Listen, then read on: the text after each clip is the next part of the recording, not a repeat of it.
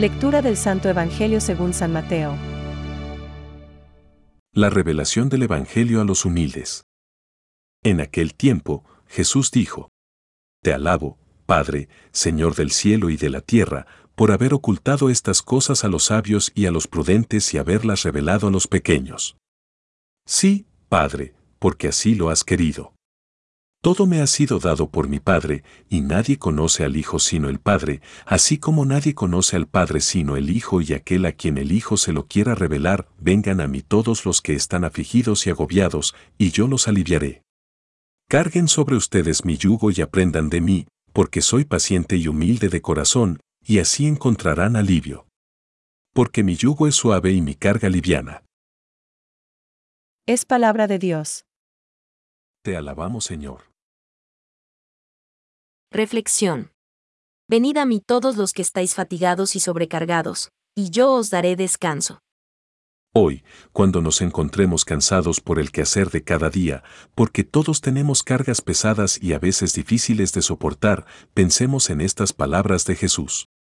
Venid a mí todos los que estáis fatigados y sobrecargados, y yo os daré descanso. Reposemos en Él, que es el único que nos puede descansar de todo lo que nos preocupa, y así encontrar la paz y todo el amor que no siempre nos da el mundo.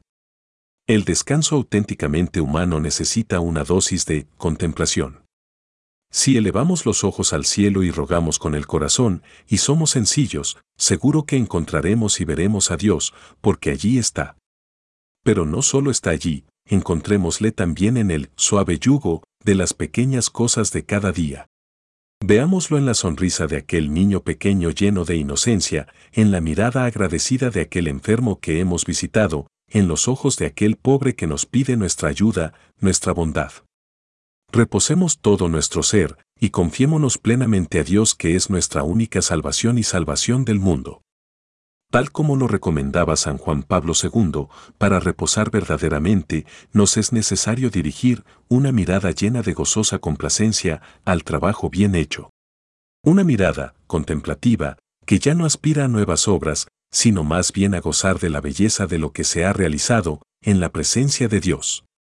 A Él, además, hay que dirigirle una acción de gracias. Todo nos viene del Altísimo y, sin Él, nada podríamos hacer. Precisamente, uno de los grandes peligros actuales es que el nuestro es un tiempo de continuo movimiento que frecuentemente desemboca en el activismo con el fácil riesgo del hacer por hacer. Hemos de resistir esta tentación buscando ser antes que hacer. San Juan Pablo II.